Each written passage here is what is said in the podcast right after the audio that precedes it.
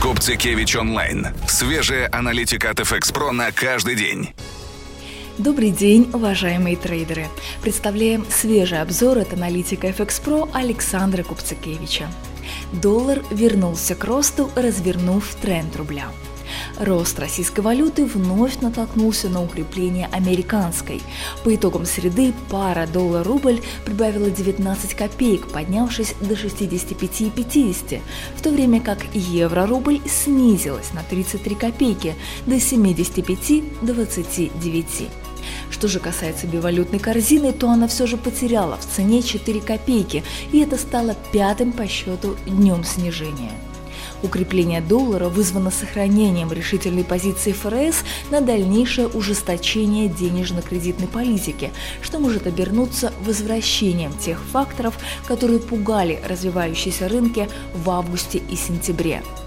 Единодушный настрой членов ФОМС на дальнейшее затягивание гаек способен запустить новую волну роста доллара вслед за повышением процентных ставок на долговых рынках США. В свою очередь, более высокие ставки по американским долговым бумагам провоцируют отток капитала с рынков развивающихся стран. Сегодня с утра все ключевые валюты крупных развивающихся экономик оказались под давлением. Так, китайский юань вернулся к отметкам вблизи 6,94 за доллар, что близко к минимумам, которых валюта не достигала с января 2017 года. Южноамериканский рант и мексиканский песо теряют второй день к ряду вслед за восстановлением спроса на доллары.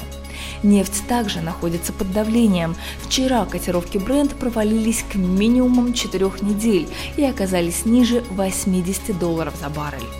Давление усилилось после новой порции новостей о значительном росте запасов сырой нефти в США, а также на смягчении риторики Трампа в отношении Саудовской Аравии.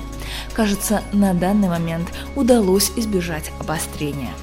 Таким образом, у рубля просто не осталось внешних факторов поддержки, что, вероятно, будет сегодня давить на котировки.